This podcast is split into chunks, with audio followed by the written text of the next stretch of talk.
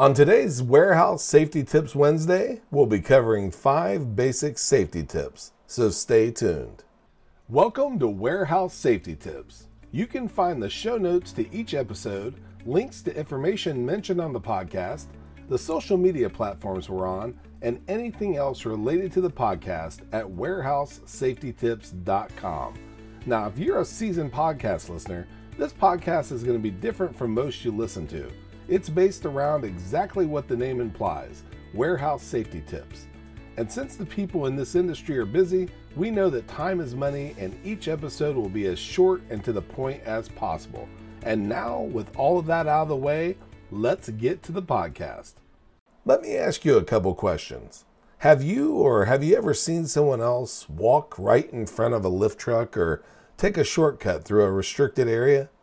Ignore and or talk over a message being delivered via walkie-talkie or intercom.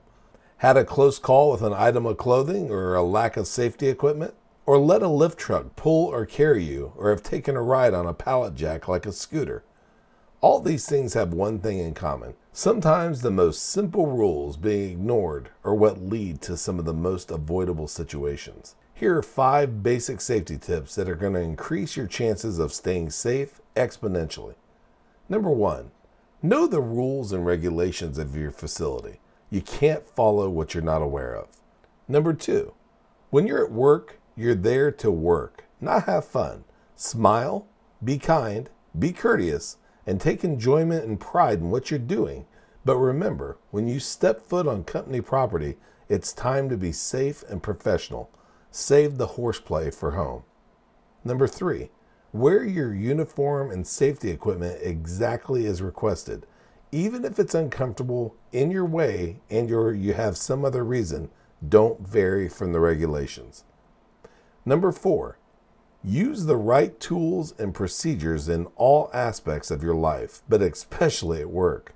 This includes everything from simple hand tools, heavy duty equipment, and your own body, with examples such as lifting properly or using ergonomic techniques. And five, pay attention. And if you see something, say something.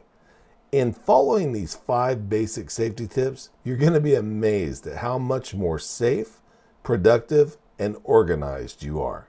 Before moving on, here's a word from one of our sponsors. If you've ever been to or worked in a warehouse, you know just how important safety is to both management and staff. It's almost impossible to go 10 steps without seeing safety tape, angles, signs, and or safety products. It's these items that show us how to be safe and avoid danger in the workplace. And if you're looking for the best products to make this happen, look no further than Mighty Line. Mighty Line floor signs and floor markings offer the best industrial products out there. We're proud to have Mighty Line as the official floor sign and floor marking company for the Warehouse Safety Tips podcast and site. Go to mightylinetape.com forward slash safety tips to request a sample pack of their incredible safety signs and floor markings. We hope you enjoyed this episode of Warehouse Safety Tips. If you visit warehousesafetytips.com, you'll find the show notes for this episode and access to all of our blog posts, previous podcasts, advertiser information, and much more. Thank you for listening to Warehouse Safety Tips and have a safe day.